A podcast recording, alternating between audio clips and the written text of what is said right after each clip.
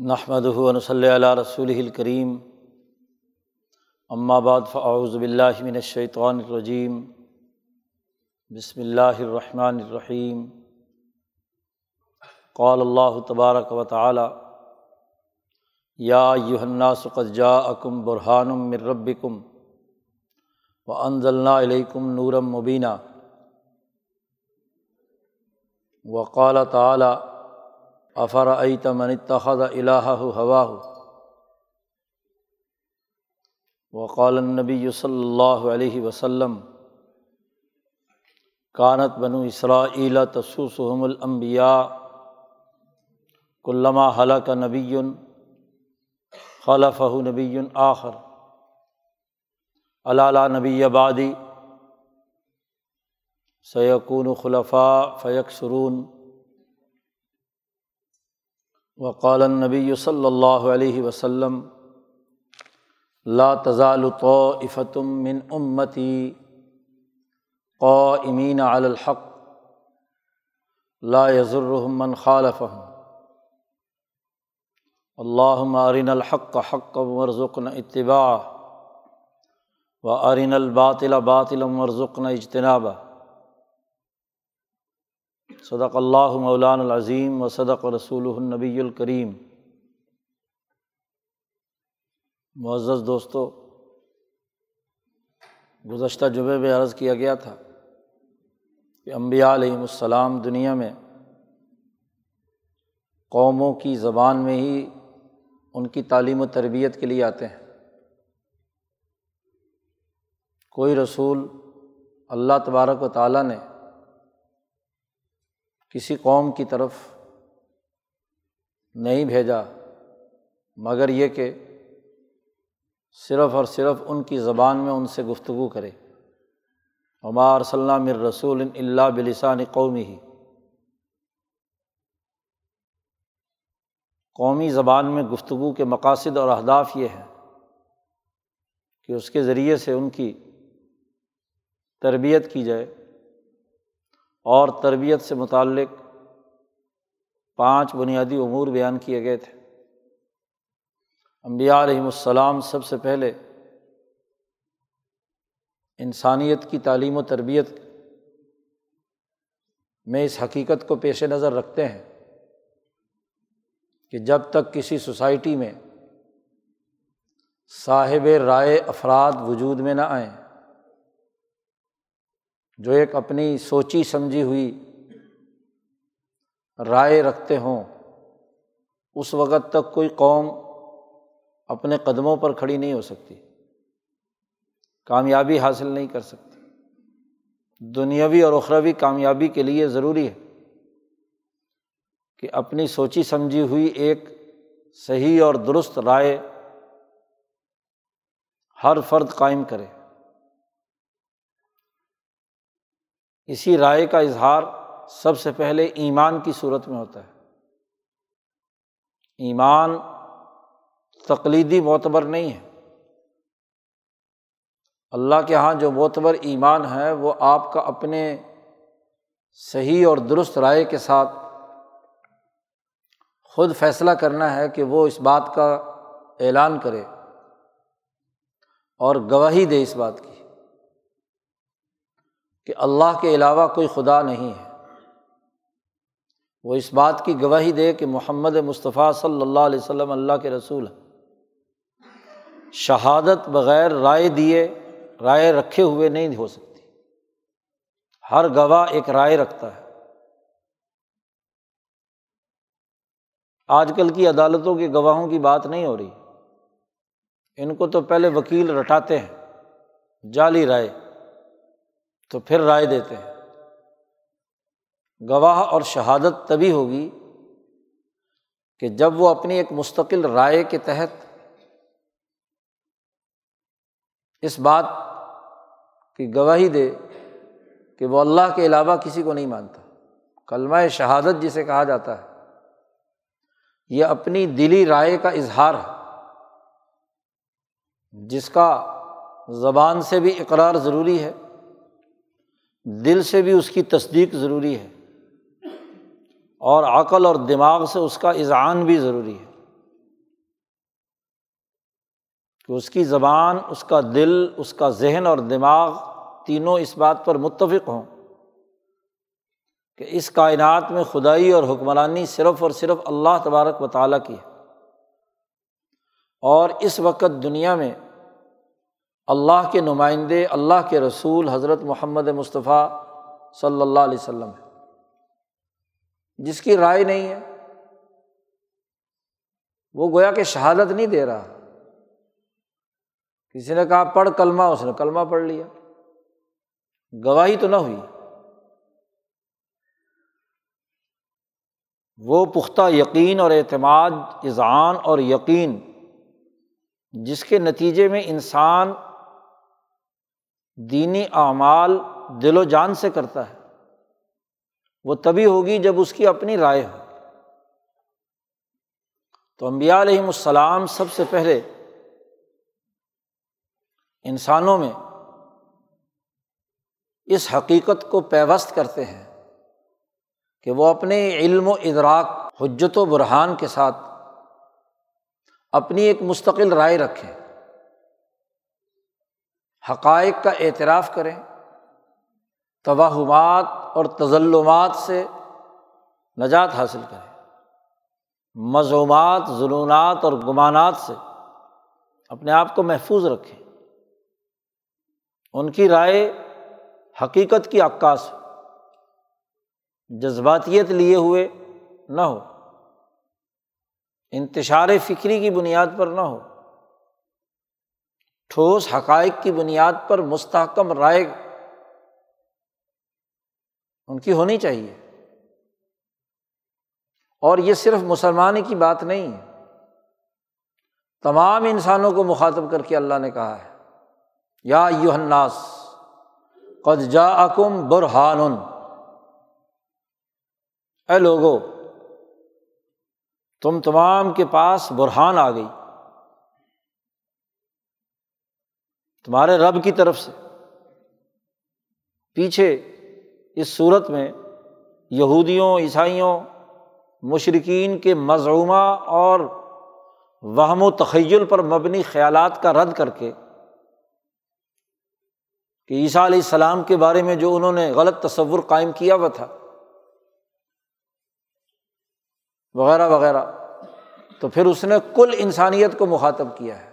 یہودی ہو، عیسائی ہو، ہندو ہو، کوئی بدھ ہو، آتش پرست ہو، یا بظاہر اپنے آپ کو مسلمان ہی کہتا ہو، منافق ہو۔ تمام کو مخاطب کر کے کہا ہے کہ قد جا اکم تمہارے پاس، تمہارے رب کی طرف سے میرے رب بھی کم تمہارے پاس برہان آ گئی ہے۔ برہان کسے کہتے ہیں؟ مفسرین کہتے ہیں کہ برہان سے مراد حجت اور دلیل ہے۔ یا برہان سے مراد حضرت محمد مصطفیٰ صلی اللہ علیہ وسلم ہے۔ وہ نبی جو وہی الہی کی بنیاد پر ایک مستحکم اور مضبوط رائے، عقیدہ، نظریہ، سوچ، فکر رکھتے ہیں۔ وہ برہان ہے۔ حجت اور دلیل اور برہان کے لیے چیزوں کا درست خطوط پر مشاہدہ کرنا، صحیح اور درست علم حاصل کرنا ضروری ہوتا ہے۔ شہادت اس وقت تک ممکن نہیں ہوتی جب تک کہ آپ نے مشاہدہ نہ کیا ہو۔ آپ کا علم و ادراک وہ درست نہ ہو۔ اس وقت تک رائے نہیں بنتی۔ رائے کے لیے ضروری ہے کہ آپ کی معلومات کس نوعیت کی ہیں۔ گواہ اپنی معلومات کے بل بوتے پر گواہی دیتا ہے کہ میرے علم میں،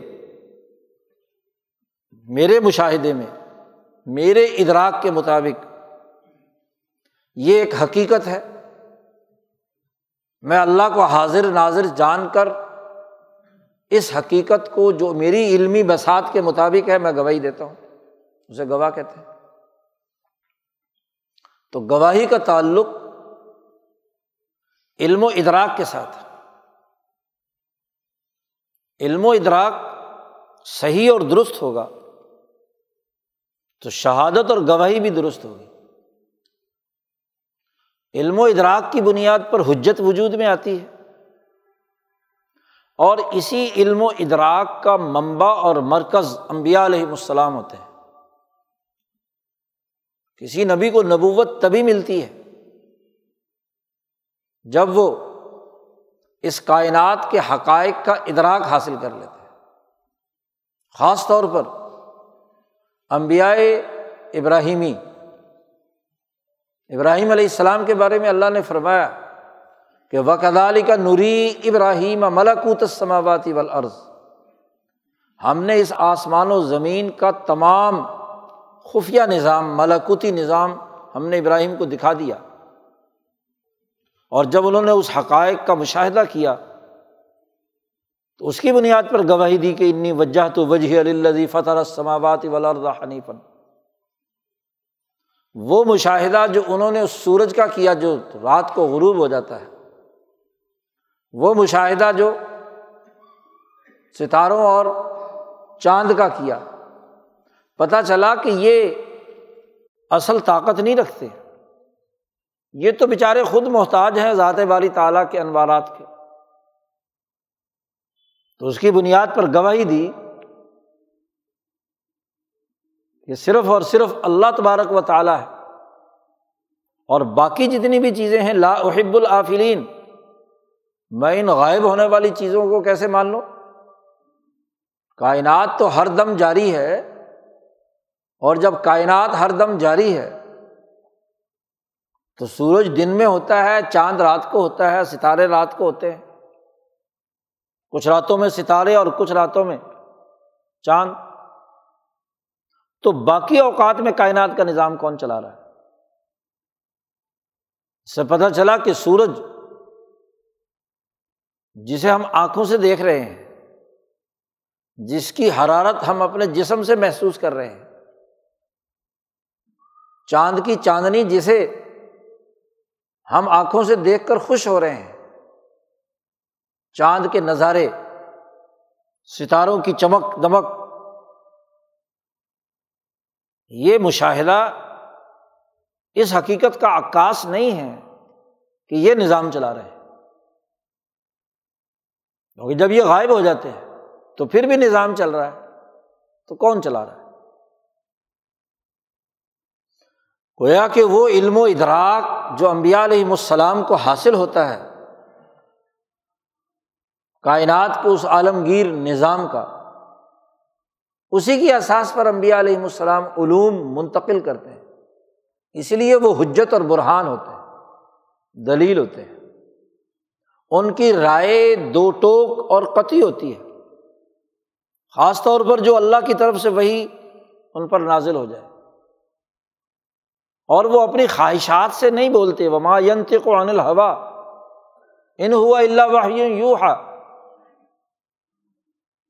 ایک طرف ہوا ہے اور ایک طرف وہی ہے۔ وہی علم و ادراک کی بنیاد پر ایک مستحکم رائے ہے۔ اور خواہش اور ہوا وہ گمانوں اور خیالات پر مبنی ہے۔ اس لیے جس صورت میں اللہ نے اس کا تذکرہ کیا ہے صورت النجم، وہاں مشرقین مکہ کے بارے میں کہا ہے کہ یہ لوگ گمانوں کے پیچھے دوڑ رہے ہیں۔ ان کے خیال میں تو گمانات ہیں۔ اور وہ ان ضن لائغنی من الحق کی شیا گمان حق کے مقابلے میں کچھ فائدہ نہیں دیتا۔ اس لیے علوم نبوت انسانیت کے اندر یہ صلاحیت پیدا کرتے ہیں کہ وہ اپنے علم و ادراک کو درست کرے۔ حضرت الامام شاہ ولی اللہ دہلوی نے اس علم و ادراک کو سمجھایا ہے کہ امبیا علیہم السلام کا یہ علم و ادراک کیسے ایک درست اور حق علم، صحیح رائے، درست فیصلے تک پہنچانے کا سبب بنتا ہے۔ جو آدمی بھی حقیقت میں علوم نبوت حاصل کر لیتا ہے، اس کی رائے غلط نہیں ہوگی۔ منافق کی ہو سکتی ہے۔ رسمی طور پر حلق سے اوپر اوپر قرآن پڑھا۔ رسمی طور پر مسلمان ہو گیا۔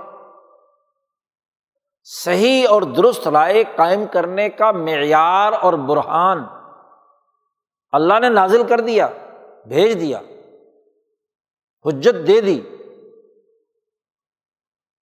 اس آیت مبارکہ میں ایک تو برہان بیان کیا ہے۔ اور دوسرا کہا کہ انزلنا علیکم نورم مبینہ ہم نے تمہاری طرف نور مبین نازل کیا ہے۔ برہان اور نور مبین دو باتیں اللہ نے فرمائی ہیں۔ دونوں کا سمجھنا، وہ آج اس دور کے اندر اس لیے ضروری ہے کہ اس وقت علم و ادراک کے نام پر جو کچھ ہمارے گرد و پیش میں خود ساختہ اہل علم کا دعویٰ کرنے والے متجدین دانش کے دعوے دار انہوں نے جو ابہامات پیدا کر دیے ہیں، قرآن کو سمجھنے، حدیث کو سمجھنے، رائے قائم کرنے، درست رائے سے منحرف کرنے کے لیے جو ہیلے بہانے پیدا کیے جاتے ہیں، ان کی تردید اس کے بغیر ممکن نہیں۔ کہ ہم علوم نبوت کی اساس پر صحیح نظریہ اور رائے رکھنے کا شعور اپنے اندر پیدا کریں حضرت الامام شاہ ولی اللہ دہلوی جب کائنات کے دیگر حقائق پر بحث کرتے ہیں، تو ایک اور اہم علمی بحث اور عملی بحث یہ ہے کہ علم و ادراک کی حقیقت کیا ہے۔ رائے خراب ہوتی ہے علم کی پستی سے۔ ادراک کے نقص سے۔ صحیح رائے بنتی ہے علم کی بلندی سے۔ اور کسی چیز کے ادراک اور فہم کی پوری حقانیت سے۔ شاہ صاحب فرماتے ہیں کہ عام طور پر اوقلا اور حکمہ علم و ادراک کی چار قسمیں بیان کرتے ہیں۔ اور وہ چار قسمیں بترتیب ہیں۔ اور انہیں کو کافی سمجھتے ہیں۔ سب سے پہلے انسان علم و ادراک حاصل کرتا ہے، یا کوئی رائے بناتا ہے محسوسات کے ذریعے سے۔ آپ کو اپنے پانچ احساسات کے ذریعے سے کسی چیز کا پتہ چلا۔ زبان سے چکھا، کانوں سے سنا، آنکھوں سے دیکھا ہاتھ سے چھوا اور ناک سے سونگا، یہ احساسات کہلاتے ہیں۔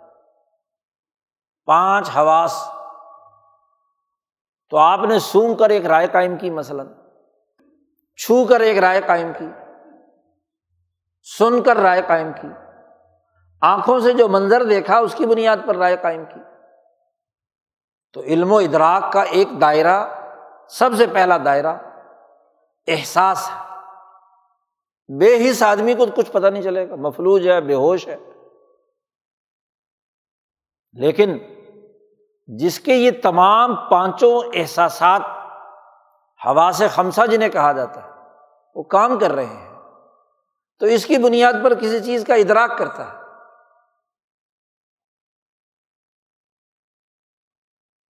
پھر آپ نے ان پانچوں چیزوں سے کسی چیز کا ادراک کر لیا۔ ابھی تک حقیقت تک نہیں پہنچے۔ اس کے بعد اگلا مسئلہ، علم کا جو اگلا دائرہ اوقلا اور حکمہ بیان کرتے ہیں، وہ توہم ہے۔ ہر انسان میں یہ قوت ہے کہ وہ چیز جو آپ نے دیکھی، سنی، سمجھی، اس کی دیگر تفصیلات کیا ہے کہ وہ ایک منفرد چیز ہے، تو اس کی کون سی وہ انفرادی خصوصیت ہے؟ کہ جس کی وجہ سے یہ دوسروں سے ممتاز ہے۔ وہ محض دیکھنے، محض چھونے، محض سننے، محض سونگنے سے معلوم، محض چکھنے سے معلوم نہیں ہو سکتی۔ انسان کی قوت متوہمہ، اس کی باریک بینی کے ساتھ چیزوں کو صحیح طور پر پہچاننے کی کوشش کرتی ہے۔ اس کی جزوی پہلوؤں اور تیسری قوت جسے کہا جاتا ہے، وہ تخیل ہے۔ قوت متخیلہ اس چیز کی کلیات کا ادراک کرتی ہے، مجموعی طور پر دیکھتی ہے۔ انسان ہے مثلاً، تو بہت سارے انسانوں کے مجموعے سے ایک مشترکہ خصوصیت کا ادراک کرنا، قوت واہمہ سے یا توہم سے کسی چیز کی جو امتیازی خصوصیات ہیں، ان کا ادراک کیا جاتا ہے۔ اور جو مشترکہ خصوصیات ہیں، ان کا ادراک تخیل سے ہوتا ہے۔ مثلاً انسان ایک کلی ہے، جتنے لوگ بیٹھے ہوئے انسان ہیں لیکن ہر ایک کی امتیازی شناخت بھی ہے۔ چھونے سے تو ایک انسان پتہ چل گیا۔ انسان کی بو سے پتہ چل گیا کہ انسان بیٹھا ہوا ہے یا بندر بیٹھا ہوا ہے۔ گدا ہے یا جانور۔ جی۔ تو سونگنے سے صرف یہ پتہ چلا۔ لیکن اس کی جو یونیک خصوصیات ہیں، جو دوسرے انسانوں سے اسے ممتاز کرتی ہیں، اس کی رنگت، اس کا اپنا رہنے سہنے وضا کتھا کا جو اسٹائل ہے، انداز ہے، اسلوب ہے۔ اس کی امتیازی خصوصیات جو باقی انسانوں سے ہیں۔ اس کا فرق و امتیاز تو اس کی قوت توہم نے کیا ہے۔ اور جو کلیات مشترکات ہیں، اور وہ مشترکات یہاں سے چلو تو پوری کائنات کے وجود تک کتنی ہی مشترکات ہیں۔ موجود ہونے میں تو ساری کائنات مشترک ہے۔ تو تخیل کو جتنا مرضی لے جاؤ۔ تو خیالات کے ذریعے سے ادراک کرتا ہے انسان۔ اور اس سے بھی بڑھ کر زیادہ سے زیادہ اوقلا نے پہنچے ہیں جہاں آج کل کے عقل پسند بھی کہ وہ قوت انسان کے اندر تعقل کی ہے، عقل کی قوت ہے۔ اور عقل کو سب سے بڑی قوت مانا جاتا ہے۔ اور آج کا فتنا بھی یہی ہے۔ عقل ایک حد تک کام کرتی ہے۔ عقل کا کام کیا ہوتا ہے؟ احساسات نے اسے کچھ معلومات دیں۔ توہمات نے امتیازی خصوصیات بتلا دی تخیلات نے اس کی کلیات اور مشترکات بتلا دی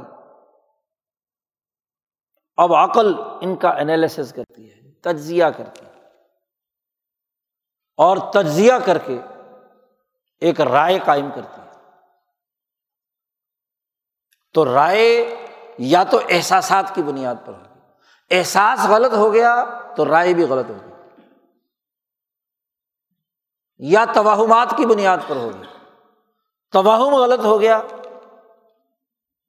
تو رائے بھی غلط ہوگی۔ تخیل غلط ہو گیا۔ آپ نے جو خیال باندھا، اپنے خیال کے مطابق مشترکات کے اعتبار سے۔ وہ غلط ہو گیا تو رائے بھی غلط ہو اس کے بعد اگلا مرحلہ عقل کا ہے۔ عقل نے ان تمام ادراکات اور تمام معلومات کا تحریل و تجزیہ کر کے ایک رائے قائم کی۔ عقل خراب ہو گئی تو رائے بھی خراب ہو گئی۔ اس میں نقص پڑ گیا۔ زیادہ سے زیادہ عقلی رائے کے دلائل دیے جا سکتے ہیں۔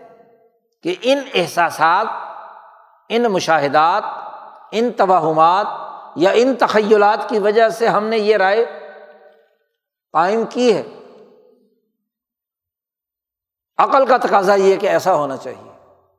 اب عقل یا احساس کی تائید کرے گی، یا عقل توہمات کی تائید کرے گی، یا عقل تخیلات کی۔ آپ بتلائیں کہ جو رائے محض تخیل پر، جو رائے محض توہم پر، جو رائے محض احساس پر قائم کی جائے، کیا وہ صحیح ہوتی ہے؟ ایک چھوئی موئی کا مریض ہے، اس کے احساسات تو بے شمار ہو سکتے ہیں۔ توہمات کا شکار ہے، اسے چاروں طرف سے وہم ہی آتے رہتے ہیں۔ وہم کا مریض ہے۔ وہم کا مریض وضو کرنے لگ جائے جو اس کا وضو ہی نہیں ہوتا، پانی گراتا رہتا ہے، سوچتا ہی رہتا ہے۔ اس کی وہ قوت اس پر مسلط ہو جاتی ہے۔ جو اپنے خیالات کا اثیر ہو جائے تو خیالی رائے کی کوئی حقیقت ہے؟ تحل کی باتیں ہیں۔ اس کی بنیاد پر قائم رائے کی کوئی حیثیت نہیں۔ عقل مند کہتے ہیں کہ جی عقل فیصلہ کرے گی کہ خیال صحیح ہے یا نہیں، وہم صحیح ہے یا نہیں، احساس صحیح ہے یا نہیں۔ بھائی، عقل کے پرکھنے کے لیے بھی تو کچھ چاہیے۔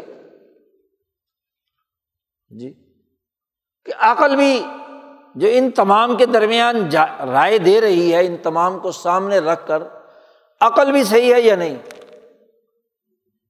قوت عاقلہ نے بھی تو کوئی غلط کردار ادا نہیں کر دیا۔ اس لیے شاہ صاحب کہتے ہیں، میرے نزدیک چار قسمیں نہیں ہیں، ایک پانچویں قسم بھی ہے اور امبیا علیہم السلام کی تعلیم میں برہان وہی ہے، حجت وہی ہے، دلیل وہی ہے۔ اور یہ برہان کسبی طور پر حاصل کیا جا سکتا ہے۔ کیونکہ یا یو الناس، تمام انسانوں کو مخاطب کر کے کہا ہے کہ تمہاری طرف برہان آ گیا ہے، اس برہان کے مطابق فیصلہ کرو، اس کو قبول کرو، اسے تسلیم کرو۔ تو انسان میں صلاحیت ہے برہان کو حاصل کرنے کی۔ کس بند تو امبیا علیہم السلام کل انسانیت کو برہان سکھاتے ہیں کہ اس عقل کو بھی پرکھنا چاہیے۔ تو شاہ ولی اللہ صاحب فرماتے ہیں کہ میرے نزدیک ایک پانچواں ادراک بھی ہے۔ الدراک الخامس اشرف منت تعقل جملہ ہے شاہ صاحب۔ عقل سے بھی بلند تر ایک پانچواں ادراک بھی ہے۔ اور وہ پانچواں ادراک جو ہے، کسی چیز کے معلوم کرنے کا، علم حاصل کرنے کا، مشاہدے کا دیکھنے کا وہ کیا ہے؟ امبیا علیہم السلام اور حکمائے ربانی جین ان کے متبین وہ یہ علم سکھاتے ہیں، یہ برہان سکھاتے ہیں، یہ نظریہ دیتے ہیں، یہ حجت کا ادراک پیدا کرتے ہیں۔ اور جب یہ برہان حاصل ہو جاتا ہے تو آیات قرآن بھی صحیح سمجھ میں آتی ہیں۔ احادیث کا صحیح فہم بھی پیدا ہوتا ہے۔ اور ایسا فرد اپنی سوسائٹی میں صحیح رائے قائم کرنے کی اہلیت اور صلاحیت بھی حاصل کر لیتا ہے کہ سوسائٹی میں انسانی مسائل کیا ہے اس دور کی عصری ضروریات کیا ہیں، اس دور کے سیاسی، معاشی، سماجی تقاضے کیا ہیں۔ اس کا ادراک حاصل کر لیتے شاہ صاحب نے کہا، دیکھو، سب سے بڑا برہان تو یہ ہے اس بات پر کہ انسانیت کا اگر ہم مطالعہ کریں تو انسان میں بنیادی طور پر دو قوتیں ہیں۔ ایک قوت عاقلہ، جس سے وہ چیزوں کا ادراک کرتا ہے، سمجھتا ہے۔ علم حاصل کرتا ہے، معلومات لیتا ہے، اور دوسری اہم ترین قوت انسان کے اندر وہ قوت عاملہ ہے کہ جس کی بنیاد پر انسان کوئی عمل کرتا ہے۔ اگر باتیں صرف عقلی ہوں، جن کا عملی زندگی سے کوئی تعلق نہ ہو، تو یہ عقل ناقص نہیں تو اور کیا ہے؟ کیونکہ محض عقل، محض تخیل، محض توہم، محض احساس سے تو دنیا میں کوئی کام نہیں ہوتا۔ احساس، توہم، تخیل اور عقل کے بعد جب تک انسانی وجود کوئی عمل نہیں کرتا، تو اس وقت تک دنیا میں کوئی نتیجہ نہیں نکل سکتا۔ ایک میڈیکل سائنس کے طالب علم نے علم حاصل کیا اپنے احساسات کے ساتھ بھی، اپنے توہمات کے ساتھ بھی، اپنے تخیل سے بھی اور اپنی عقل سے بھی۔ تو کیا مریض ٹھیک ہو جائیں گے؟ جی کتابیں پڑھ لی علم حاصل کر لیا۔ عقلی طور پر بڑا ہی سمجھدار ہے۔ کسی وکیل صاحب نے قانون رٹ لیا۔ اور عقلی فہم بھی حاصل ہو گئی کسی مولوی صاحب نے کتابیں رٹ لی فقی قوانین اور حادیث اور آیات یاد کر لی، تو خود بخود عمل ہو جائے گا۔ بھائی ہم انسان اسے کہتے ہیں کہ جو اس علم آنے کے بعد اس تخیل، تعقل، توہم اور احساس کے بعد اپنی قوت عاملہ کو بروئے کار لائے، عمل کرے۔ عمل سے زندگی بنتی ہے، جنت بھی، جہنم بھی۔ عمل کے بغیر دنیا میں کچھ ہوتا ہے۔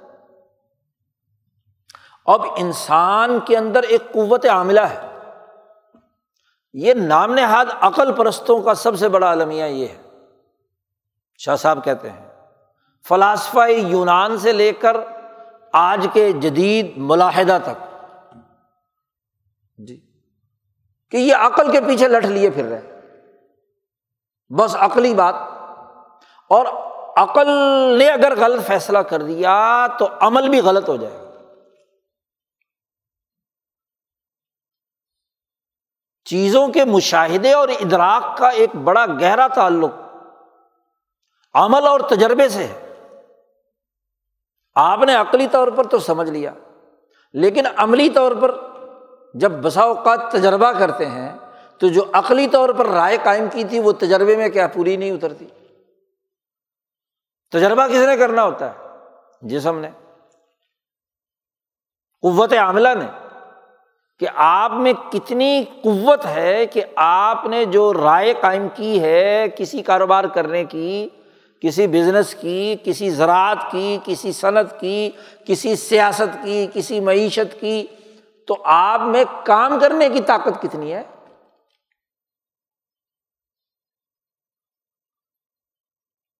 سر انجام کیسے دیں گے؟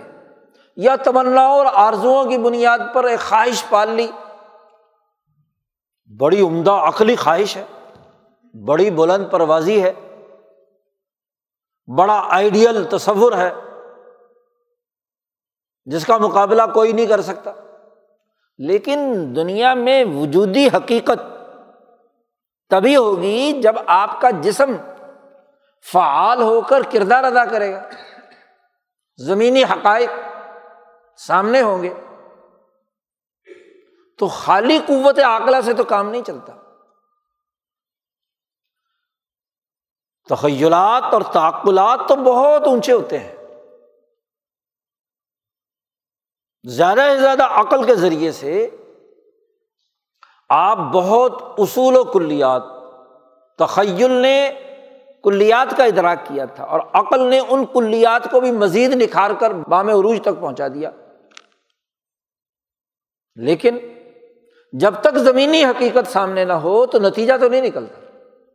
جی۔ اسی اعلی بلند معلومات کے بل بوتے پر ہی موسا علیہ السلام نے یہ بات کہی تھی۔ خطبے کے بعد جیسا کہ بخاری کی روایت میں کسی نے پوچھ لیا موسا علیہ السلام سے؟ کہ جناب اس وقت آپ سے بڑھ کر دنیا میں کوئی عالم ہے؟ تو انہوں نے کہا کہ نہیں، مجھ سے بڑھ کر کون عالم ہوگا؟ میں نبی ہوں۔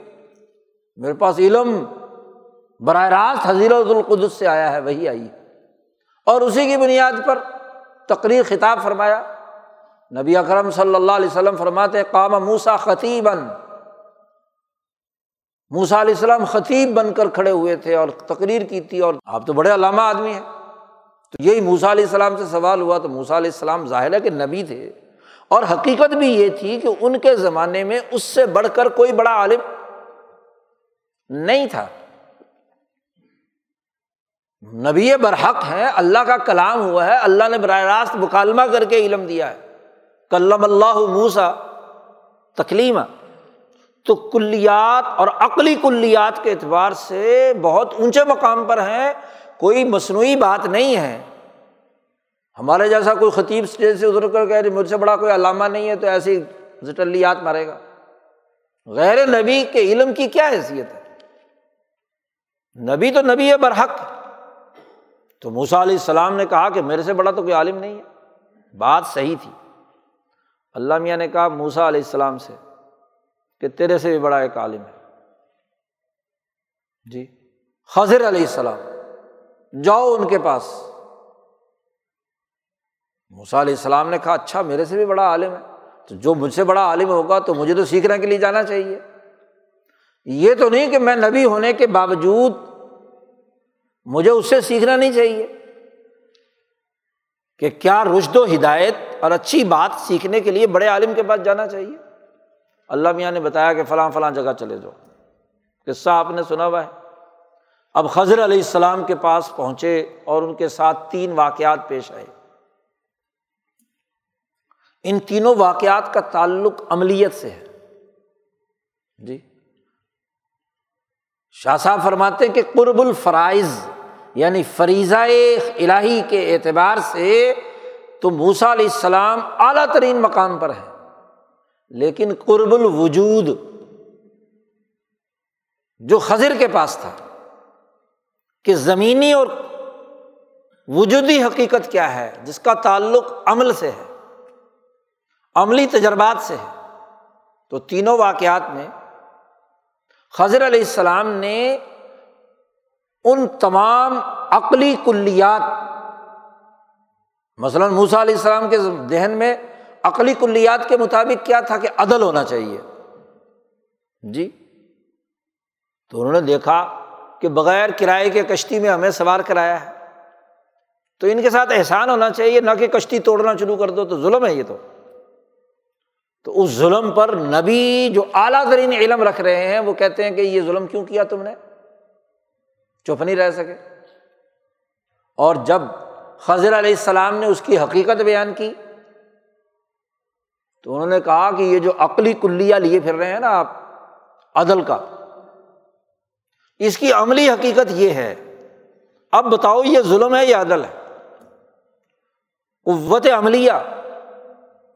اس کے ادراک بھی ہونا چاہیے اس کے ساتھ ساتھ۔ موسا علیہ السلام کو اللہ نے خضر کے ذریعے سے یہ بات سمجھائی کہ عملی مسئلہ یہ ہے کہ یہ کشتی جہاں جا رہی ہے، وہاں ایک ظالم رہتا ہے۔ یہ کشتی صحیح سالم اور نئی ہوگی تو وہ چین لے گا۔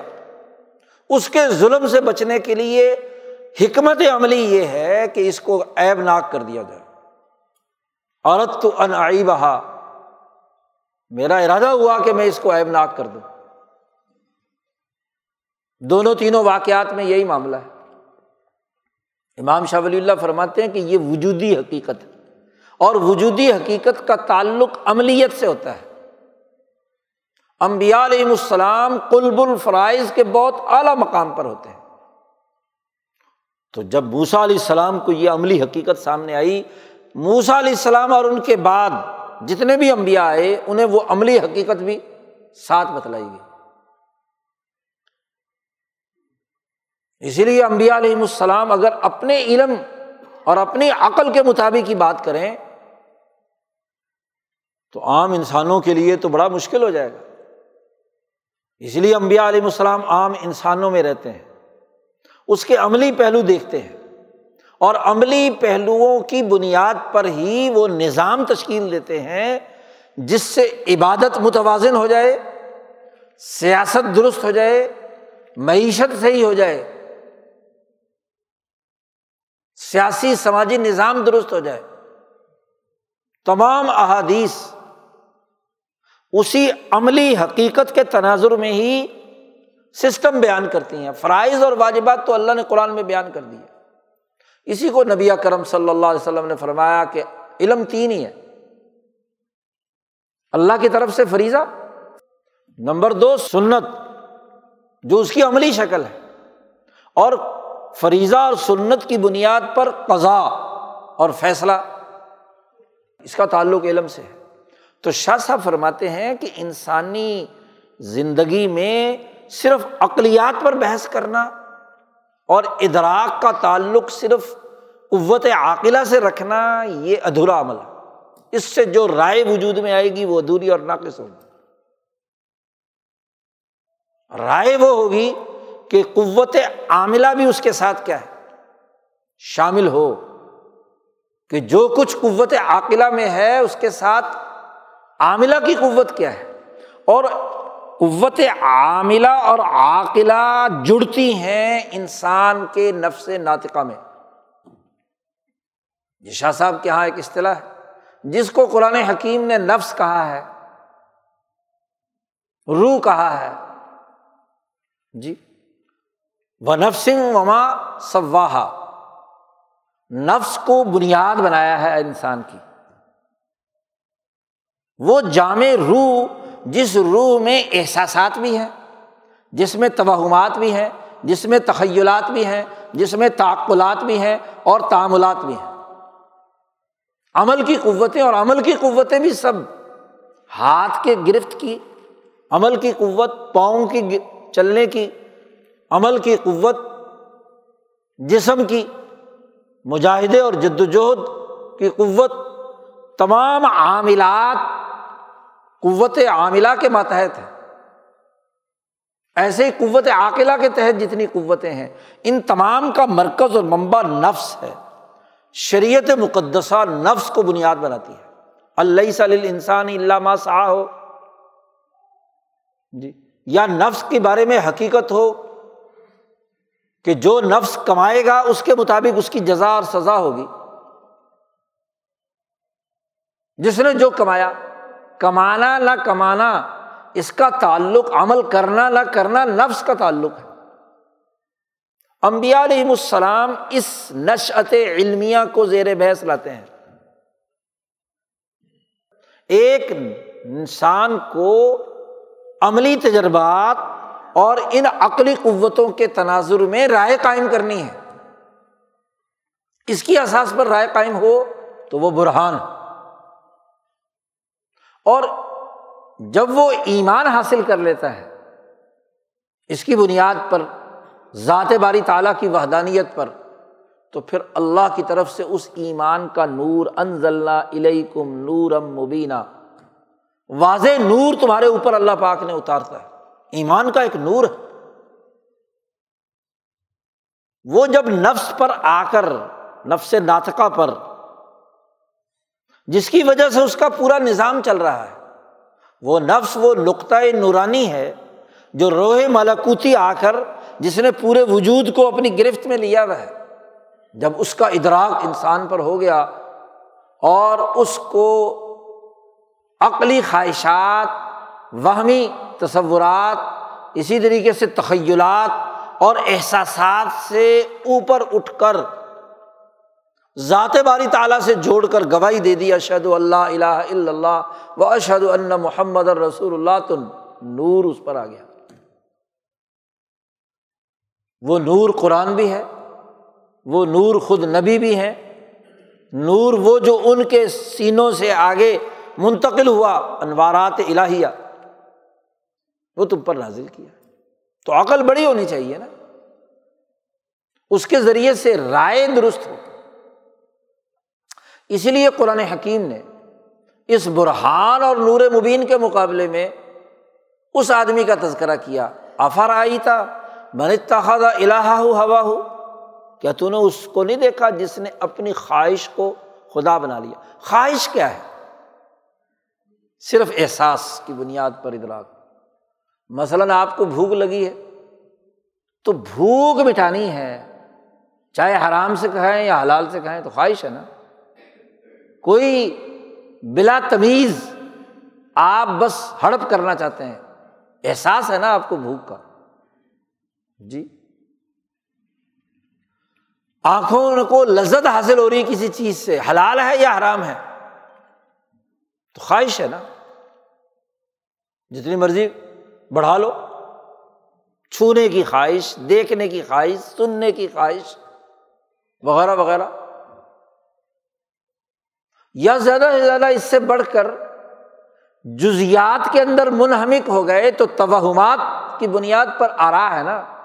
اس لیے شاہ ولی اللہ صاحب اپنی کتابوں میں اکثر ذکر کرتے ہیں۔ ان نام نہاد اوقلا کے بارے میں کہ وہ میں ظلمانی وہ میں نورانی کی بات نہیں ہو رہی۔ وہ تو ایک قوت عقل اچھی ہے، لیکن اس قوت کے اندر جب صرف خواہش پیدا ہو جائے تو ظلم نہیں ہے۔ اس لیے کہتے ہیں کہ جہاں نفس کے تقاضوں کے تناظر کے بغیر کردار ادا کیا جا رہا ہے، نفس ناطقہ کے تقاضوں کو سامنے نہیں رکھا جا رہا، تو وہ ہمیں ظلم نہیں ہے۔ کہ بات جزوی طور پر دیکھی اور اس کی امتیازی خصوصیات کو پہچان کر اسی کو سب کچھ بنا لیا۔ مثلاً بت پرست پتھر کو دیکھتے ہیں۔ اور ان کا وہم ہے یہ۔ پتھر کی انفرادی خصوصیت، کوئی خوبصورت پتھر دیکھ لیا۔ کوئی عجیب و غریب ہاں جی شکل کا پتھر دیکھ لیا، اس کے چرنوں میں بیٹھ گئے۔ وہم ہے نا۔ وہم ہے کہ آگ آتی ہے تو بستیوں کو جلا دیتی ہے تو اگنی دیوتا ہو گیا۔ وہاں میں ظلم نہیں ہے نا۔ جی۔ سیلاب آیا، اس نے بستیوں کی بستیاں اجاڑ دی انہوں نے کہا ہو یہ گنگا جمنا جو ہے، یہ تو خدا ہے۔ جی پانی دیوتا ہے۔ تو وہ میں ظلم نہیں ہے نا وہ ہے نا۔ پانی کا خدا ہونا، آگ کا خدا ہونا وہاں میں ظلم نہیں ہے۔ یا کسی کے خیالات میں کوئی چیز ہے۔ نفسیاتی مریض جتنے بھی ہوتے ہیں، یا وہم کے مریض ہوتے ہیں، یا خیال کے مریض ہوتے ہیں۔ اور خیال اور وہم مل جائیں تو پھر وہ عجیب و غریب شکلیں ان کے گرد و پیش میں آتی ہیں۔ کہیں چڑیل بنی ہوئی ہے، کہیں جن آ رہا ہے، کہیں پتہ نہیں کیا ہو رہا ہے، کہیں کچھ ہو رہا ہے۔ تخیلات ہیں۔ تو مختلف تخیلات یا کچھ عقلی باتیں ہوتی ہیں۔ توہم بھی نہیں ہے، تخیل بھی نہیں ہے۔ عقل کے سہرے کبرے جوڑ کر ملائے ہیں۔ مقدمات جوڑے تھے، حد اوسط گرائی تھی، نتیجے تک پہنچے تھے۔ تو بھائی عقلی اور منطقی مقدمات کا بھی تو جائزہ لینا ضروری ہے نا۔ برہان وہ ہوتا ہے جس کے دونوں مقدمے صحیح ہوں، قوت عاملہ اور قوت عاقلہ کی بنیاد پر۔ وہ برہان۔ اور جس کا ایک مقدمہ وہمی ہے یا تخیلی ہے یا محض عقلی ہے، جس کا عملی زندگی سے کوئی تعلق نہیں، تو نتیجہ غلط ہوگا۔ نتیجے کے لیے تو ضروری ہے کہ جو آپ نتائج تک پہنچ رہے ہیں، اس کے مقدمات درست ہوں۔ اور وہ تبھی درست ہوں گے کہ ان کی درستگی پر کی جائے گی۔ قوت عمل سے بھی اور قوت نظر سے بھی، حکمت نظریہ سے بھی اور حکمت عملیہ سے بھی۔ اس لیے شاہ ولی اللہ صاحب فرماتے کہ محض نظریہ یا نظری حکمت اور محض عملی عمل بغیر کسی نظریے کے کام کرتا پھر رہا ہے۔ دونوں غلط اور صورت فاتحہ میں دونوں کی حقیقت بھی بیان کر دی۔ مولانا سندھی فرماتے ہیں کہ محض نظریہ اور عقل مغزوب علیہ میں عمل کچھ نہیں کرتے۔ ظالین وہ ہیں جو عمل تو خوب کر رہے ہیں، لیکن کوئی نظریہ نہیں ہے۔ اب اس سے معلوم ہوا کہ امبیا علیہم السلام رائے بناتے ہیں کہ اس کائنات کے حقائق کے سلسلے میں اپنے نفس ناطقہ کے تقاضوں سے انسان گرد و پیش کا ادراک کر کے رائے بنائے۔ اب آئیے آپ سماجی یا قومی تعمیر و تشکیل کے تناظر میں۔ تہذیب نفس کے لیے یہ ضروری۔ اسی طرح تعلیم و تربیت سیاست مدینہ اور قومی نظام کے لیے بھی ہے۔ آپ اپنے سیاسی نظام کے لیے، اپنے معاشی سسٹم کے لیے، اپنے سماجی تقاضوں کے بارے میں صرف احساسات کی بنیاد پر رائے بنائیں۔ بیچارہ ایک کمزور دیہاتی غریب آدمی، اس کے احساسات ہی ہوتے ہیں نا۔ ان احساسات کی بنیاد پر وہ اپنی ضرورتوں کا اظہار کرتا ہے اور رائے رکھتا ہے کہ میرا یہ مسئلہ ایسے حل ہو جائے گا۔ مثلاً، ایک مزدور بھی کہتا ہے کہ جی نظام بڑا خراب ہے۔ ایک کسان بھی کہتا ہے، نظام بڑا خراب ہے۔ اور اس کے نزدیک اس کا حل یہ ہے کہ اسے اس دن کی اگر مزدوری مل گئی تو نظام ٹھیک ہے۔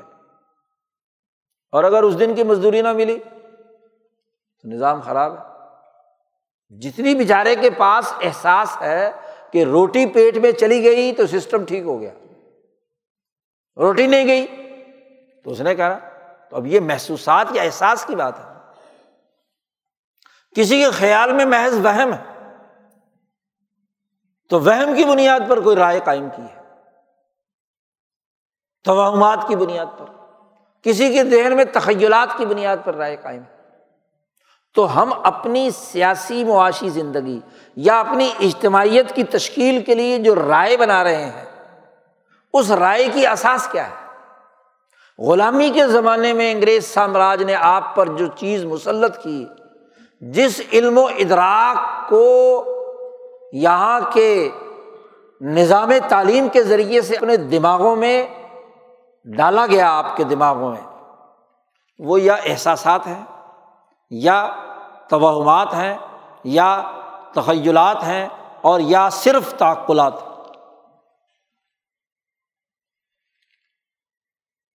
جتنے بھی گمراہ فرقے ہیں، وہ ان چار میں سے کسی ایک کی احساس پر نظریے اور فکر کی گمراہی پھیلا رہے ہیں۔ عقل کے پیچھے لٹ پیے پھرتے تمناؤں اور آرزو اور خواہشات کی بنیاد پر توہمات ہے تخیل بڑا بلند ہے۔ عملی حقیقت سامنے نہیں۔ بلا دنیا میں خلافت عثمانیہ ختم ہو کر دنیا کے تمام اسلامی ملکوں میں جو ایک ملک تھا، ساٹھ ملک بنا دیے۔ اور بنانے والی سامراجی تعوتی قوتیں چار پانچ جو کفر پر قائم ہے اور ظلم پر قائم ہے بھلا ان کی موجودگی میں یہ تخیل کہ کوئی ان کی ماتحتی میں ایسی ریاست قائم کی جا سکتی ہے جہاں اسلام نظام نافذ ہوگا تو اس سے بڑا واہم ظلمانی کیا ہو سکتا ہے؟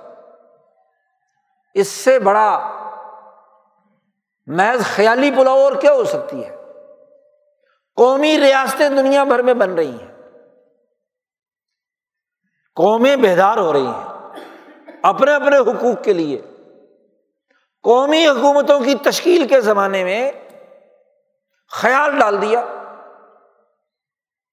آرزو پیدا کر دی۔ تمنا بنا دی۔ خواہش پیدا کر دی۔ اور پھر اس خواہش کو خدا بنا لیا۔ افرائی تمن تقاضا الہ ہوا ہو خواہش پیدا کر دی۔ پھر وہ خواہش بیچنے کا پورا عمل۔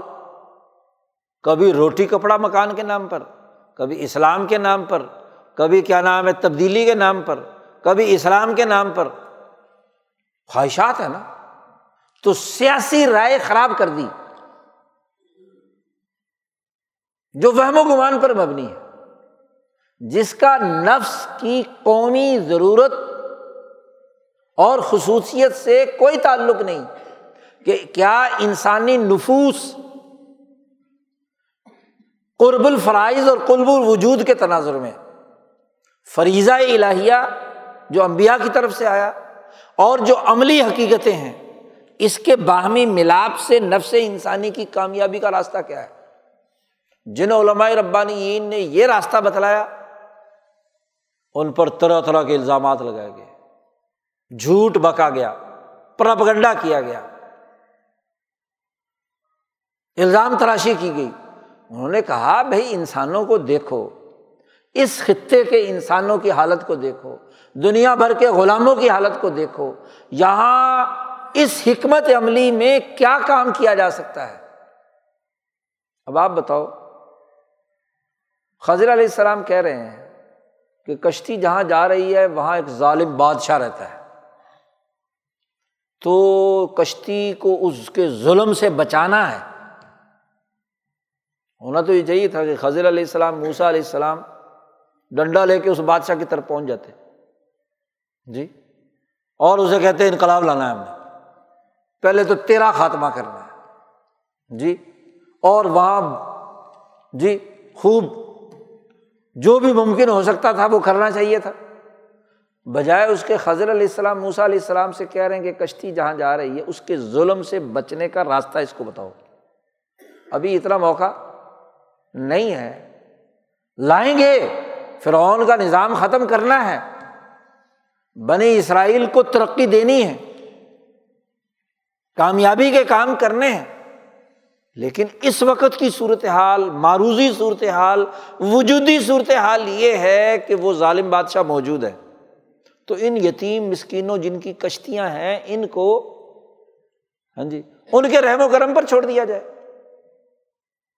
اس تصور کی بنیاد پر کہ جب عدل کا نظام قائم ہوگا یا قائم کریں گے تو پھر کیا ہے؟ ان سے انصاف کر لیں گے۔ تو حکمت عملی اور حکمت نظری عقلی یا قرب الفرائض اور قرب الوجود جو شاہ صاحب اصطلاح استعمال کرتے ہیں، اس کے تناظر میں دونوں کی ملاپ کی بنیاد پر رائے قائم ہوگی نا؟ جی دونوں کی احساس پر بات ہوگی۔ تو بھائی، معروضی حقیقت کیا ہے؟ معروضی حقیقت یہ کہ دنیا بھر کی اقوام اپنے قومی تقاضوں سے اپنے مسائل حل کرنے کے لیے کردار ادا کر رہی ہیں۔ اور نمونہ موجود ہے کہ قومی بقا کے ساتھ ترکی نے اپنی حفاظت کی۔ اگر وہ تخیلات کے پیچھے دوڑتا تو ترکی نام کا ملک ترکی نام کی قوم باقی نہ رہتی۔ قوم کی حفاظت کی نا۔ اور قوم کی حفاظت کی ان کی زبان کے ذریعے سے، ان کے مسائل کو سامنے رکھ کر۔ اب جن لیڈروں نے قوم کے قومی مسائل سامنے رکھ کر قومی فیصلے کیے، آج وہ باقی ہیں۔ اور جنہوں نے اس وجودی حقیقت کا نظر انداز کر کے محض خیالات کے بانس پر لوگوں کو چڑھا دیا۔ تمنا اور آرزوؤں کی بنیاد پر کیا ہے؟ لوگوں کو ہانکنا شروع کر دیا۔ آج اس کا نتیجہ یہ ہے کہ پچہتر سال گزرنے کے باوجود نہ ادھر کے رہے، نہ ادھر کے رہے، نہ خدا ہی ملا، نہ وسال سنم قومی شناخت بھی فنا ہو گئی اور اسلام بھی نافذ نہیں ہو تو تخیلات کے پیچھے دوڑنا غلط رائے رائے تو وہ ہے کہ جو اس نفس ناطقہ کی ضروریات کے تناظر میں ہو اس کی احساس پر کہ قوم کی ضرورت اس وقت کیا ہے۔ اس وقت ضرورت قوم کی آزادی اور آزادی کی احساس پر اپنا قومی نظام بنانا یہ ضرورت۔ آج دونوں غائب، غلامی آزادی کے نام پر۔ اور اسی طرح اس آزادی کی احساس پر جو قوم بننی چاہیے تھی، وہ قوم بننے کا عمل بھی ختم۔ اس سے بڑھ کر رائے کی خرابی اور کیا ہو سکتی ہے؟ اور پھر پچہتر سال کا تماشا دیکھیے۔ سیاسی پارٹیاں ورکروں کی رائے بنانے کے بجائے تخیلات، توہمات، خواہشات، تمنائیں اور آرزویں بیچتی ہیں۔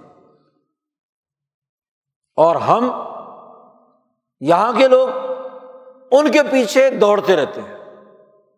آپ بتلاؤ ایوب خان کے زمانے میں اگر صدر بیان دیتا ہے کہ چینی مہنگی نہیں ہونے دوں گا، آج کا وزیر اعظم بھی یہی کہتا ہے کہ چینی مہنگی نہیں ہونے دوں گا۔ یعنی ابھی تک چینی کا مسئلہ حل۔ وہ کہتا ہے مہنگائی نہیں ہونے دوں گا۔ ایوب خان کے زمانے کے اخبارات اٹھا لو، یہی سرخی ہے۔ بھٹو صاحب کے زمانے میں یہی سرخی ہے۔ جی آگے دیکھ لو آپ، بے نظیر، نواز شریف، مشرف اور عمران خان تک۔ ہاں جی ہر ایک کے زمانے میں یہی سرخی ہے کہ مہنگائی نہیں ہونے دوں گا جی قرضہ نہیں لوں گا، یہ نہیں کروں گا، وہ نہیں کروں گا، خواہشات ہے نا۔ جن کا حقائق سے کوئی قوم کو نہیں بتلایا جاتا کہ حقیقت کیا ہے۔ ہمارا بینک کیوں مجبور ہے؟ بڑی خواہشات پالی جا رہی ہیں کہ جی آئی ایم ایف کے قبضے میں دے دیا۔ آج پتا چلا تمہیں، وہ تو انیس سو چھیالیس میں دے دیا تھا۔ جی بھلا بین الاقوامی نظام میں جہاں ایک پورا نظام اقوام متحدہ کے زیر سایہ عالمی طاقتوں نے بنا لیا، موافق اور مخالف، روس، چین، امریکہ، برطانیہ، فرانس ایک دوسرے کے ملکوں کے قرضے دینے کے لیے یا ان کی معیشت کو سہارا دینے کے لیے ورلڈ بینک بنایا، آئی ایم ایف بنایا، دوسرے ادارے بنائے۔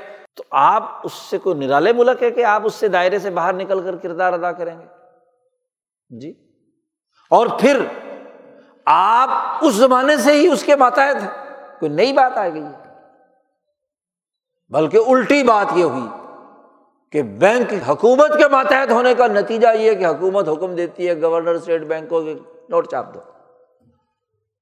ڈالر کو نیچے رکھو مصنوعی طور پر۔ فلاں فلاں فلاں فلاں فلاں کام کرو۔ خواہشات ہے نا۔ تو رائے یا احساسات کی بنیاد پر ہے۔ جھوٹے احساسات۔ مریض ہوتا ہے وہ آدمی جو جھوٹے احساسات کے مطابق رائے بنائے۔ یا جھوٹے توہمات کی بنیاد پر۔ یا جھوٹے تخیلات کی بنیاد پر۔ یا جھوٹے تعقلات کی بنیاد پر۔ یہاں کی جماعتوں کا یہی المیہ ہے۔ آپ دیکھ لو۔ نظریاتی پارٹی بھی ہاں جی سیاسی پارٹی بھی ہاں جی قومی پارٹی بھی، گروہ بھی، انجمن بھی، ادارے بھی، مراکز بھی، تعلیم بھی، سیاست بھی، معیشت بھی، حتیٰ کہ عدالت بھی۔ نظریہ ضرورت۔ تمام بات ہے جی۔ فیصلے ان چار کی بنیاد پر ہوتے ہیں۔ احساسات کی بنیاد پر جہاں جی جاتا ہے، احساس کو آگے لے آتے ہیں۔ جہاں جی جاتا ہے، توہمات کو لے آتے ہیں۔ جہاں جی جاتا ہے، تخیلات کو سامنے لے آتے ہیں۔ جہاں جی جاتا ہے، اپنی خود ساختہ عقل سامنے آ جاتی ہے۔ انسان کی ضرورت کیا ہے؟ نفس ناطقہ کی۔ انسانی روحوں کے مسئلے کیا ہیں؟ جس میں اس کی قوت عاملہ اور قوت عاقلہ دونوں راحت پائیں، اطمینان پائیں۔ اس اطمینان کا نظام قرآن بیان کرتا ہے۔ رسول اللہ صلی اللہ علیہ وسلم بیان کرتے ہیں۔ صحابہ بیان کرتے ہیں۔ تابعین بیان کرتے ہیں۔ اولیاء اللہ بیان کرتے ہیں۔ حکمائے ربانیین بیان کرتے ہیں۔ کہ وہ اس حقیقت کو واضح کرتے ہیں کہ نفس انسانی کی ضرورت اس دور میں سیاسی طور پر کیا ہے؟ طریقت کے لیے کن امور کی ضرورت ہے؟ شریعت کے احکامات کی پاسداری کیسے ممکن ہے؟ ان اصولوں کو سامنے رکھ کر قوم کی ترقی کیسے کی جا سکتی ہے؟ تو قوم کو ترقی دینے کے لیے باقاعدہ صحیح اور درست رائے وہ ہوگی جو ایک انسان کی انسانی ضرورتوں کے مطابق ہوگی۔ اس کے نفس ناطقہ کے مطابق ہوگی۔ اس میں یہ حجت اور صلاحیت پیدا کرے گی برہان کی کہ وہ حقائق کا ادراک کر سکے۔ مسئلے کی نوعیت کی جو جزوی پہلو ہیں وہ بھی اور اس مسئلے سے ریلیٹڈ جو کلی تقاضے ہیں وہ بھی۔ دونوں سامنے ہوں گے تو پھر صحیح سیاسی رائے، معاشی رائے، سماجی رائے، عقیدے کے حوالے سے پختگی شریعت پر پختگی، طریقت پر عبور، سیاست پر مضبوطی، تبھی پیدا ہو اس غلامی کے ڈھائی تو تین سو سال میں مسلمان کے دماغ سے یہ امبیا کی تعلیمات حکمہ کی ربانین کی تعلیمات نکال دی گئی اس فرسودہ نظام تعلیم اسکولوں کا ہو، کالجوں کا ہو، مسجدوں کا ہو، مدرسوں کا ہو، رسمی علم بس جی فلانا مسئلہ حدیث میں آیا ہے، قرآن میں آیا ہے۔ فلاں فقی نے اس کی تخریج کی ہے۔ تو صرف مسئلے رٹنے سے کچھ ہوتا ہے۔ شاہ ولی اللہ صاحب فرماتے ہیں کہ قرآن حکیم کو بغیر فہم و تدبر کے، صرف آیات کے حوالے سے اقلیات کے گھوڑے دوڑانا۔ آج کل جو نام نہاد ہاں جی قرآن کے نام سے جماعتیں چل رہی ہیں، حدیث کا انکار کر کے، تو انہوں نے تو قرآن سمجھا ہی نہیں، لفظی ترجمہ یاد کرنے سے سب کچھ آ جاتا ہے۔ اپنے آپ کو اہل قرآن کہتے ہیں۔ نبی کرم صلی اللہ علیہ وسلم نے فرمایا ایک زمانہ آئے گا کہ ایک متکبر آدمی ٹانگ پر ٹانگ رکھ کر بڑے کسی تخت پر بیٹھا ہوا ہوگا اور کہے گا کہ جی ہم تو صرف قرآن کو مانیں گے۔ بس قرآن نے جسے حلال قرار دیا ہے، ہم حلال سمجھیں گے، اور قرآن نے جسے حرام قرار دیا ہے، اسے حرام سمجھیں گے۔ حدیث کو نہیں مانیں گے۔ منکرین حدیث۔ تو علم کا نقص ہے نا۔ کیونکہ وہ قرآن تو زیادہ سے زیادہ فرائض اور واجبات بتلا رہا ہے۔ اس کی عملی تفسیر اور عملی نظام تو احادیث سے معلوم ہوا۔ تو جو حدیث کا منکر ہے وہ کیسے دعویٰ کرتا ہے کہ اس نے قرآن کا فہم انسانی ضرورت کے مطابق ہو گیا؟ اس نے قرآن کا فہم انسانیت کی ضرورت اور کامیابی کی بنیاد پر نہیں کیا، اس نے اپنے احساسات کو قرآن کی تفسیر بنا دیا۔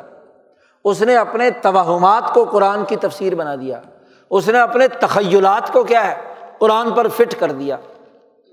اس نے اپنے تعقلات کو قرآن کے سر مر دیا۔ اس کا کیا تعلق؟ ایسے ہی وہ آدمی کہ جو قرآن کے بعد حدیث حدیث حدیث حدیث کا رٹا لگا رکھا ہے۔ حدیث مانیں گے فکہ کو نہیں مانیں گے۔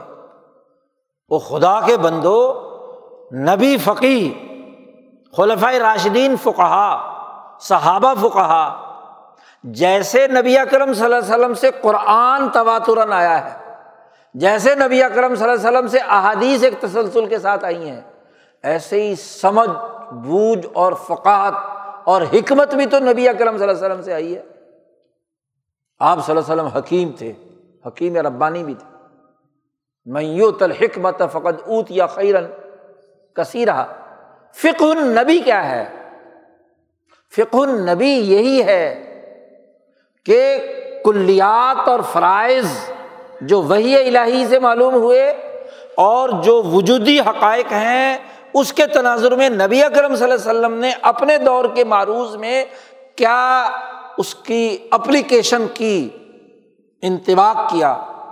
کیسے آپ نے وہاں پر سمجھ کر اس مسئلے کا حل پیش کیا، اس فک الحدیث کو نسل در نسل سمجھنا اور اپنے دور کے حالات کے تناظر میں، ان اصول کلیات اور اس فک الحدیث کے تناظر میں اپنے دور کے مسائل کے حل سمجھداری سے پیش کرنا یہ فک القرآن والا فک الحدیث ہے۔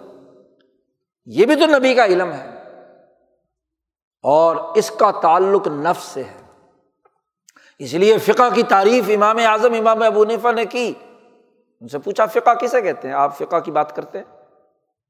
یا تو قرآن ہے یا حدیث ہے۔ انہوں نے کہا معرفت النفسی ما لہا وما علیہ فقہ کی تعریف کی کہ انسانی نفس کے لیے کیا چیز بہتر ہے اور کیا چیز نہیں۔ یہ معرفت حاصل کرنا یہ فقہ ہے اور اس فقہ کا تعلق شریعت کے مسائل سے بھی ہے، اس فقہ کا تعلق فق السلوک فق الطریقت سے بھی ہے فق الروح سے بھی ہے اور اس فقہ کا تعلق فقہ سیاست اور معیشت سے بھی ہے۔ کہ انسانی نفس کو سیاست کی ضرورت بھی ہے۔ ساسا موسا علیہ السلام کے بارے میں شاہ صاحب فرماتے ساسا بنی اسرائیل سیاستاً حسنتاً۔ نبی اکرم صلی اللہ علیہ وسلم نے فرمایا، بنی اسرائیل کی سیاست ان کے امبیا کرتے تو فک سیاست بھی تو ہے فک ترک بھی تو ہے شرا اور منہاج بھی تو ہے۔ تو عقل کے پیچھے لٹ لیے پھر صرف قرآن کے نام پر حدیث کا انکار کریں گے یا حدیث کے نام پر فک الحدیث اور فک القرآن کا انکار کریں گے؟ حالانکہ یہی فک ال قرآن و حدیث، کتاب و سننا یہی انسان کی قوت عاملہ اور قوت عاقلہ کا نور ہے۔ جو نبی کرم صلی اللہ علیہ وسلم سے منتقل ہوا حکمائے ربانی جی فقہائے امت کو فقہ محدثین کو، فقہائے صوفیہ کو، فقہائے سیاسیین کو۔ جی جو سیاست کرتے رہے۔ تو یہ فق سیاست کیا ہے؟ فق الشریعہ کیا ہے؟ فق الطریقت کیا ہے؟ اس کا تعلق نفس سے ہے۔ امام صاحب نے، امام ابو حنیفہ نے بڑی واضح تعریف کر دی۔ یہ نفس کی اساس پر جو علم ہے یہ ادراک خامص ہے جو اشرف منت تعقل اس کی اساس پر علوم نبوت سمجھے جاتے ہیں۔ اس لیے شاہ صاحب نے جب علوم نبوت سمجھائے تو پہلے یہ بنیاد بنائی۔ جی کہ علم اور ادراک کی جو مروجہ تعریف ہے، اس کے دائرے سے نکل جاؤ پہلے۔ پھر اگلی بات کرنا۔ اگر تم اپنے تخیل میں، اپنے تباہم میں اپنے خیال کے مطابق جو علم کی تعریف اور ادراک کی تعریف ہے، اس کے تناظر میں علوم نبوت سمجھنے کی کوشش کرو گے تو ٹھوکرے کھاؤ۔ آج کا المیہ یہی ہے کہ رائے درست طور پر نہیں قائم ہو رہی۔ کیونکہ علم درست نہیں ہے، علم و ادراک کی نوعیت درست نہیں ہے۔ تو یہ امبیا کا کتنا بڑا اونچا کام ہے کہ وہ اپنی قوم کو انہیں کی زبان میں ان کو ایک صحیح اور درست رائے قائم کرنے کا طریقہ اور سلیقہ سکھاتے ہیں اور پھر اس کی احساس پر ان سے کہتے ہیں شہادت دو۔ ایسی رائے وہ شہادت ہوگی جس کو کہتے ہیں جی ووٹ بڑی شہادت ہے۔ ووٹ تو شہادت تب ہوگی کہ جب رائے آزاد ہو۔ جب رائے ایک ہزار روپے پہ بکے ووٹ شناختی کارڈ لے لو غریب آدمی کو ہزار روپیہ دو تو ووٹ آپ کو دے دے گا، تو رائے بک گئی نا۔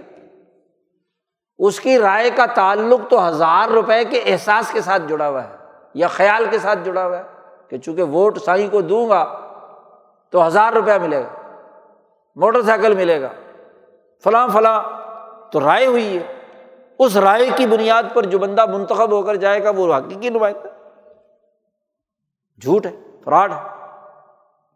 اس لیے وہ بعد میں پوچھتا بھی نہیں۔ لوگ کہتے ہیں جی ہمارا نمائندہ تھا، ہمیں پوچھا نہیں، اسمبلی میں جا کر پوچھے کیوں؟ تمہیں تو پیسے دے کر گیا وہ۔ اور یا جنہوں نے اسے منتخب کرنا تھا، ان کو پیسے دے کر آیا ہے۔ تمہارا کیا تعلق ہے؟ تو رائے بنانا یہ بڑی بنیادی بات امبیا علیہ السلام اس کی تربیت کرتے ہیں۔ جو آدمی سچا، پکا مسلمان ہونا چاہتا ہے قرآن کا فہم حاصل کرنا چاہتا ہے، قومی ترقی چاہتا ہے، تو اس معیار پر اپنی رائے درست کرے۔ وہ رائے جو تخیلات، توہمات، احساسات، محض تعقلات کی بنیاد پر ہو، اس کو جٹکے۔ ایک نظریہ ہو، ایک سوچ ہو، جس کا تعلق حکمت نظری اور حکمت عملی دونوں کے ساتھ انسانی نفس کی ضروریات اور نفوس کی ضروریات اور قوم کی مجموعی ضروریات سے ہو۔ اسی کی بنیاد پر وہ حقیقت ہے جسے شاہ صاحب فرماتے ہیں کہ آرائے کلیا والے لوگ ہی سوسائٹی کے لیے نفع بخش ہوں گے۔ رائے کلی کیا ہے؟ کہ انسانی نفس میں یہ ادراک خامص کی بنیاد پر رائے ہو، وہ رائے کلی ہے۔ اور جو اس ادراک خامص کی بنیاد پر نہیں ہے، وہ رائے جزی ہے، وہ رائے جزی اسیر ہے۔ احساس کی، توہم کی، تخیل کی اور تعقل کی۔ اسی کو اللہ پاک نے ہوا کہا ہے۔ جی خواہش قرار دیا ہے۔ اسی کے بارے میں کہا کہ نبی جب گفتگو کرتے ہیں، وما ینتق انل ہوا وہ خواہش احساس، توہم، تخیل، تعقل کی بنیاد پر نہیں ہے۔ وہ یوں ہے، جو اللہ نے علم ان کے نفس ناطقہ پر نازل کیا ہے، تجوز طبیعی کے طور پر۔ شاہ صاحب یہ اصطلاح استعمال کرتے ہیں وہی کے لیے۔ جو ان کی قوت عاقلہ، اس کے ذریعے سے پورا صبغت اللہ اللہ، اس پورا وجود، پوری طبیعت اس کے رنگ میں رنگی گئی۔ تو وہ رائے ہوتی ہے۔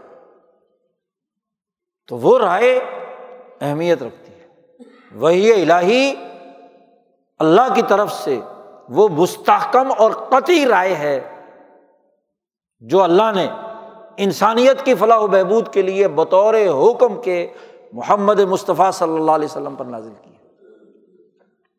اور پھر اس کا عملی نظام، اس وہی غیر مطلوب کے ذریعے سے نبی کرم صلی اللہ علیہ وسلم نے انسانیت کے سامنے رکھا۔ اور وہ جو نور مبین دیا فق الحدیث فق القرآن فق المعاملات، تو وہ نور مبین، وہ فہم۔ اس نور مبینی کے بارے میں حضرت علی رضی اللہ تعالیٰ نے فرمایا، او فہم اوتیا رجل مسلم کہ وہ فہم جو کسی مسلمان آدمی کو عطا کیا جاتا ہے، یہ نور ہے، نور مبینہ۔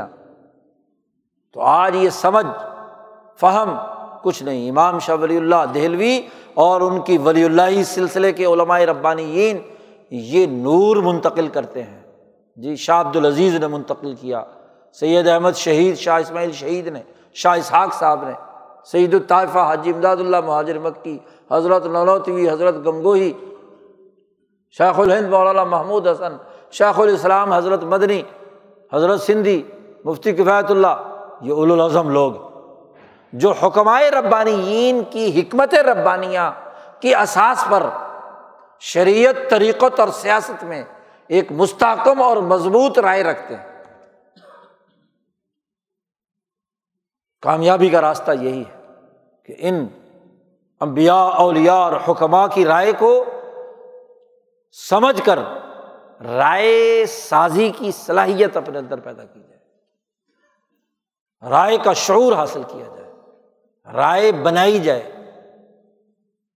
جو کل انسانیت کی، پوری قوم کی، پوری اجتماعیت کی، پورے ہاں جی انسانی نفس کی تہذیب کے لیے ضروری اور ناگزیر ہو۔ ورنہ تو زوال کے علاوہ اور کچھ نہیں۔ اللہ تعالیٰ ہمیں ان بزرگوں کی باتوں کو سمجھنے اور اس کی اساس پر صحیح اور درست رائے قائم کرنے کی توفیق عطا فرمائے۔ وہ آخر الداوان الحمد للہ رب العالمین۔